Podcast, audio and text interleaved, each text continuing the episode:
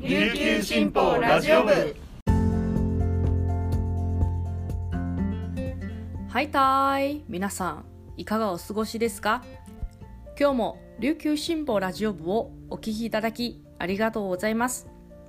11月21日月曜日。本日の担当パーソナリティはデジタル推進局のウ・リージュンが担当します。現在午前10時40分時点の那覇の気温は25.9度。天気は晴れとなっています。大家好我是今天的新聞主播吴丽君。さて皆さん改めておはようございます。今日は私はリモートで地元の台湾からラジオ配信をしております。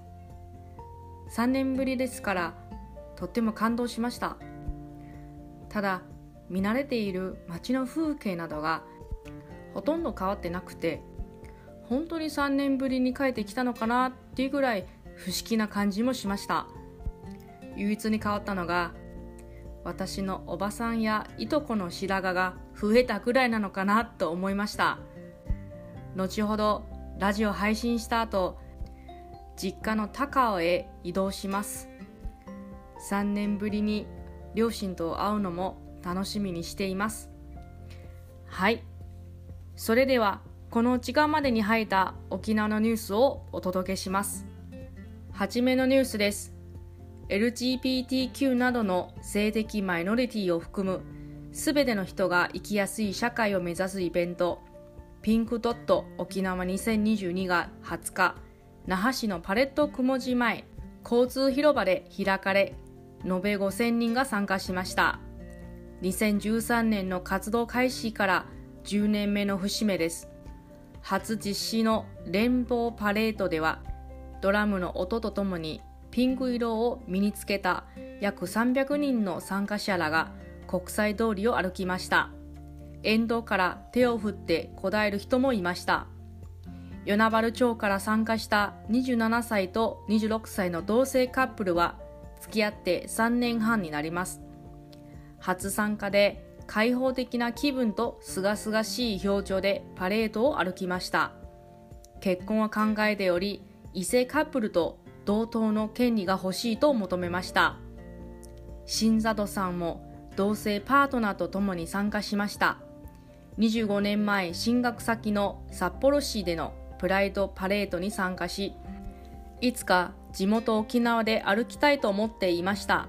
やっと歩けたと笑顔を見せ10年前と比べみんなが前向きな気持ちで参加できている。地域の人と距離があったのか子供たちも含めて近くなったと話しました。続いてのニュースです。インターネット通販大手のアマゾンが提供するみんなで応援プログラムを使って赤ちゃん用の粉ミルクを寄贈する取り組みが始まっています。ミルクを受け取るのは沖縄県内全域で経済的な事情でミルクを買えない世代の応援を行う教育ステーション紬です。紬が寄贈を受け取るとボランティアが0から1歳半までの赤ちゃんがおり経済的に困っている家庭へ無償でミルクを届けます。同プログラムを活用した寄贈は県内の子ども食堂なども行っていますが紬によると赤ちゃん用のミルクに特化した取り組みは全国でも初めてと見られているということです。方法は1 Amazon のみんなで応援プログラムのサイトから支援団体先に紬を選ぶ。2紬の欲しいリストからミルクなど送りたい商品を選んでカートに入れる。3受け取り場所に紬を選択する。4商品を購入する。購入すると自動的にミルクが紬へ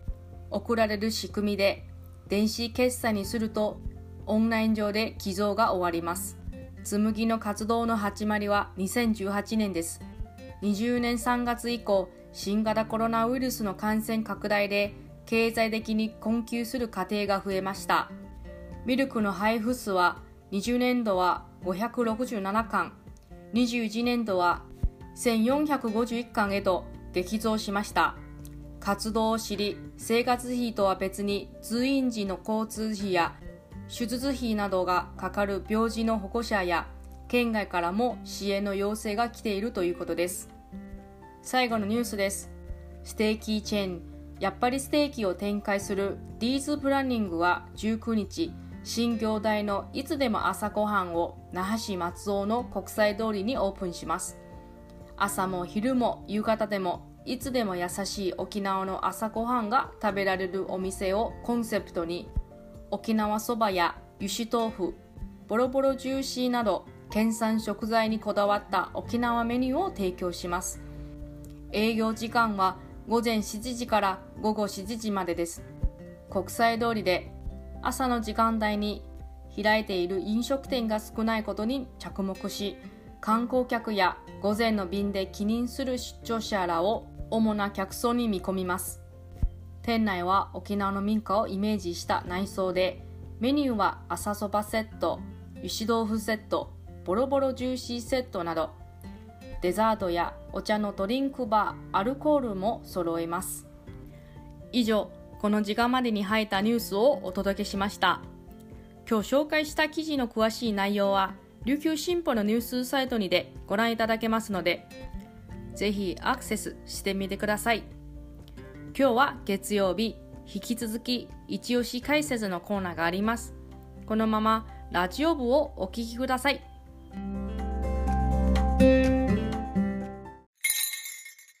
琉球新報読者は無料って CM 読者じゃない私にはいいことないのでしょうか？というメールが来ていましたが、安心してください。スマホ、パソコンでサクッと読めちゃう琉球新報デジタル。あなたにもおすすめしたい理由がちゃんとあるんです。詳しくは新報デジタルで検索。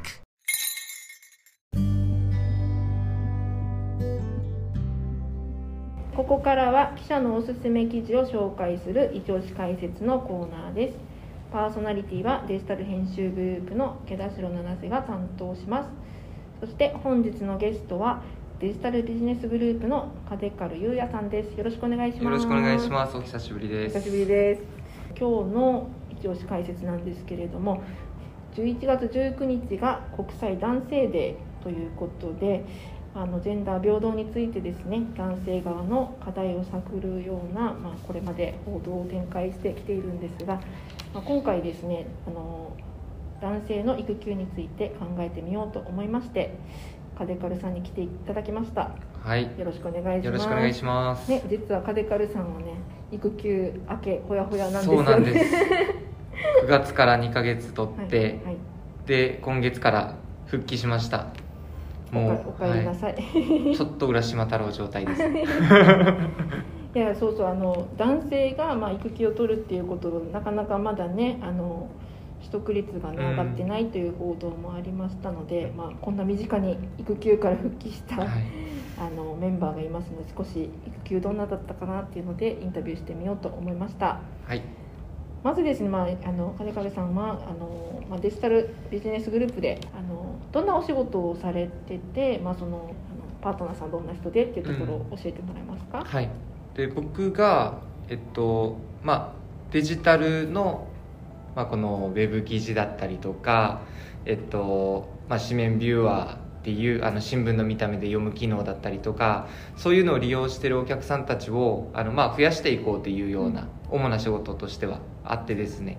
で僕個人としては、えー、クラウドファンディングのユイマっていうのがあるんですけど、はい、それがあの県の事業であの有料県産品の一つの枠組みで、うん、ネクスト有料県産品っていうので、クラウドファンディングで集まった支援金で50万円達成したら、うん、えっと、ネクスト有料県産品の認定をもらえるみたいな企画とかが、育休のもう本当直近の前で、あのやってたりしましたね。で奥さんはもう同い年で僕今年29歳ですけど、同級生で奥さん企業看護師やってますね、共働き。共働きフルタイムでやってますね。お子さんが？生まれたのがが8月そうです。今年の8月22日。第一子の女の子ですね、女の子、はい、おめでとうございます。ありがとうございます。もうめちゃめちゃ可愛いですね。毎日幸せな日々を過ごしていますということなんですが、はい、2ヶ月お休みされたんですかね？はいそうですね、うん、あのもうあのお休み取る時はもうすぐ妊娠が分かってからすぐ取ろうっていうのは決まりました、最初は、あのまあ、妊娠が分かった時が大体1ヶ月ちょいとかだったんですけどその時は、まあ、お腹も大きくなってないんで奥様でつわりとかもなくて、まあ、生理が止まってるぐらいうん。なんで、まあ、あんまりこうあの子供ができたねみたいな感覚なかったんですよ。けど徐々にお腹が大きくなってつわりが出てきたりとかそれでなんか本人の中で結構あのなんだろうな意識の変化みたいなのがあったっぽくて、でその時に育休取らないみたいな話を持ちかけてきてくれたんですよ。で、まあ、しかもこの大阪出身で妻のお母さんが大阪であの一人で仕事をずっとやってるんで、うん。大阪に行ってもサポートがない環境だったんで、うん。もう沖縄で産んで育てるっていう、あのことではあったんですね、はい。でそしたらなおさら僕のサポートは絶対必要だっていうこともあってその時にはもうあの育休取ろうっていうのは、うん。あのすんなり決めてやりましたね。会社に行ったのは安定期入ってからです。うん。あだから5ヶ月5ヶ目。月がまあ、それまではそのお仕事を休むことに関しての,、まあその抵抗感とか心配とかどんなふうにあの相談したんですか、そうですね、えっと仕事休む時はまあ安定期入って、まあこの上司うんにあの報告したんで、うんその時はまあうち新聞社でうん。やっぱこの 個人の権利に関しては理解がある会社なんでもうすんなり、うんまあ権利だからねっていうことで、うんでえっともう全然育休取っていいよ、うん。まあ、ただうちも結構デジタルってこの過渡期で人繰り大変じゃないですか。そうですね。だからそれもあって、うん。まあ、どんぐらい休めるかっていうのだけ一緒に確認していこうかみたいなのがあって、でまあ2ヶ月ぐらいかなっていうのは考えてたんで僕が、うんで上司に2ヶ月ぐらいですって言って、うん。じゃあその、えー育休までの間にどういう仕事やるかっていうのを割り振ったり、でいつまでに育休をあすいません、えー、と自分の持ってる業務を終わらすかみたいなスケジューリングうん。っていうのを一緒に考えてくれましたね、まあ、しかもうん。先輩同じ部署の先輩はもう育休1回取ったことある先輩で、どういうふうにあの手続きやったらいいよとか、うん。で例えばあの育休だけじゃなくて在宅っていう手段もああるよとかいろんなうん。あのパターンとかも教えてくれたんで、上司に相談した時に、これは誰々に振ろうねみたいなのは言われてたんで、じゃあ次考えることってその人がどれだけ負担にならないかっていうのを僕が考える、うん。あのターンだなと思ってて。で今僕たちってあのこのクラウドに引き継ぎ資料を置いてるじゃないですか、あのウィキペディアみたいな、はいはい。検索したら、僕の仕事のことを検索したらその仕事の引き継ぎ資料がパンって出てくるみたいな、あそこにもとりあえず全部埋める、うん。で本当に多分この人がこういう指示を出してくるんで、うん。こうやってくださいみたいな、うんもう指示を全部書く。でそれをあの誰か一人に対してワードで送るとかじゃなくてみんなが確認できるところに置いてるんで、うんうんその人が万が一難しかった場合他の人がやったりとかもあるかなと思って、そういう引き継ぎ方法をとってましたうね、ん。あの引き継ぎ資料見たら僕じゃなくても慣れたらできるぐらいのものにはなってるかなとは思いますね。移動ありますもんね絶対。うん。無事に子供が誕生した瞬間とかはうん。覚えてますか、覚えてます。この予定日の1週間前に、あの予定日って前後するって言われてたんで、はい。でウィザンはうんなん。で、まあ1週間前にはあの在宅勤務させてくださいって言ってたんですよ、で予定日が8月26とかだったんで、うんその1週間前のうんあの金曜日から在宅うんでで土日挟んで月曜日の朝に破水したんですよ、で病院があのうん。立ち会いができないんでコロナで、で奥さんを車で送って、うん。あので僕はお家であの仕事しながら、で奥さんからつどつど電話あって陣痛うんきついみたいな。うん。すごいなってたりとか。うん。で最後生まれる瞬間の1時間半ぐらいはうん。ビデオ通話。つないでくれて病院の人が。すごいね。そうなんですよ。コロナ禍の出産ってそんな感じなんですか今？ね。なんかめっちゃ慣れてました。奥さんこう映して。うん。もう奥さんが。生まれるよみたいな。そうです。で僕もそのビデオ通話越しに頑張れ頑張れみたいな。じゃあもう生まれる瞬間をビデオ通話でそうですそうです。確認したんですそうです一応その日は出勤なんです出勤。出勤中にビデオ通話で産む瞬間を見たんですね。すいませんあの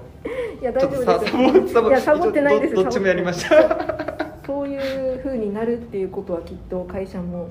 理解してくれてきっと育休に入るというのはそういうことなんだと。お子さんが生まれて、うん。そこから育休入るわけじゃないですか、はいはい。どんな風に過ごしてましたそうですね、はい、妻と2人で、うん、まあ、ずっとお家の中にいて育児してるのでうん、で一番変わったのは、もう子供中心の生活になるっていうところが一番変わるんですよ。これ多分みんなそうだと思うんですけど、子供が生まれたら、まずこの寝かしつけとか子供が寝る時間っていうのが大体決まってくるんですけど。で今だったらまあ12時ぐらいになるんですけど、子供が寝る時間が、でその時にはもうテレビの音も消し静かにして暗くして、ってやるんで子供が寝る時間にもう僕らも寝れる、全部の時間が子供中心に決まる、これが一番大きい。奥さんが産後でしんどいらしいんですよやっぱり、で母乳をあげたら、なんかすごいグダーってなるんですよ。脱力みたいな。で奥さんはすごいそれが一応結構きつかったらしくて、体力を消耗する。そうそうそうです多い時は本当に1日20回以上母乳をあげてる時とかあったんですよ、でそしたら奥さんもグダーってなって基本ずっと寝てるみたいな、でそんな時にはあのどうする？ミルクにする？とか聞いたりして、でこの母乳も適度にあげないと。あなんか張ったりする、ね、そう張ってきて、なんか。でその時とかもうその張らない程度に僕が代わりにミルクとか、でそれを夜遅くに変わったりとか、っていうふうなあの過ごし方はしてましたね、復帰する時の不安とか心配とかっていうのはありました？復帰する時は最初、うん、さっきも浦島太郎状態って話したんですけど、うん、結構仕事忘れてないかなっていうぐらいの不安はあったんですけど、で実際復帰してみたら、まあ、パソコンの開き方は覚えてますよ。けどなんか本当に結構細かいとこ忘れてたりとか、やっぱ男性ってなかなか育休取りづらいと思ってたりとか、うん、男性が取るもんじゃないって思ってる世代の人人たちもまだまだいるわ、うん、いるからこそ男性の育休取得が全然進んでないっていう、ね、社会的な課題に、まあ、なって、それ新しくね制度ができたり、産後パパ育休とかねできたりはしてるんですけど。これから取りたい人とかに対してはどんなふうにアドバイスしていきますか、うん、自分の経験そうですねまず僕が育休取って、うん、あの本当すごい良かったなって思うことが、うん、まあ、奥さんがまずどういうことでしんどくなるのかっていうのが分かったんですよ、精神的にも肉体的にも結構変化はやっぱりあって、奥さんの様子を仕事せずにずっと一緒に育児してるから分かったことなんですよね、あとはまあ、仕事のこと一切忘れて子供の成長だけ見るんで、うん、それはそれは本当じっくり観察できる、うん、そういった時間があるから子供に対しての愛情っていうのも、うん、多分あのすっごくもっと深まってるんだろうし、奥さんしかできないことってあの母乳あげるぐらいなんで、それ以外のところ僕ができたりは当たり前にできるんで、さらに奥さんが困ってるところもあの分かってるから、そこのフォローもしてあげて奥さん笑顔になって、愛情深い家庭になっていくのかなみたいな。でその土台がまずこの2ヶ月でできましたよね、うん、本当にけどびっくりしたのが、うん、退院してお家にあの新生児の赤ちゃんそのまま来るんで「はい」って渡されるんですよ、でそこから自分が育てないといけないんで、どうにかこうにかやって親になっていくんだろうなっていうのは思いましたね。育休を取ってる人っていうのが周りにいますか？その同性代で。えっとけど僕の周り、ベビーラッシュで、今年生まれたメンバー何人かいるんですけど、そのうちそうです同級生とか先輩とか、けどそのうち1人しか育休取ってない。へで他のメンバーは聞いてみたら、あの人繰りができないから育休あげられないとかって言われたり、であとはその1人取れた友達は、あのこの俗人化してる業務を持ってたんですけど、この人にしかできないそうですそうですだけどそれをなんとか引き継いで取れたっていうようなことがありましたね、ここでちょっとアドバイスしたいなと思うのは、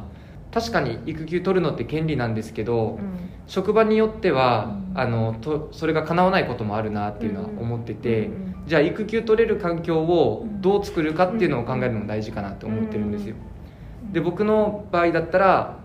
まあ、安定期入って5か月、はい、で僕の代わりの人を探す期間って5か月間あったわけですけど、でその期間に人事の人たちが僕の代わりを頑張って探してくれて、でそれもけけど結構ギリギリだったんですよ、だから職場によっては安定期に入るより少し前に行ってた方が見つかるとかもあるかもしれないですけどね。その環境をまず自分で作るっていうのもうん。大事かなと思いましたね。でもあとはもう早く帰って妻うんができない家事とかもやらないといけないんで、うんもう定時への意識はすごい強いですね、あやっぱその時間内に終わらせよそううっていう。そうそうだから能率多分上がります、今日はデジタルビジネスグループの風カルさんに来てもらいました。どうもありがとうござあいました。りがとうございます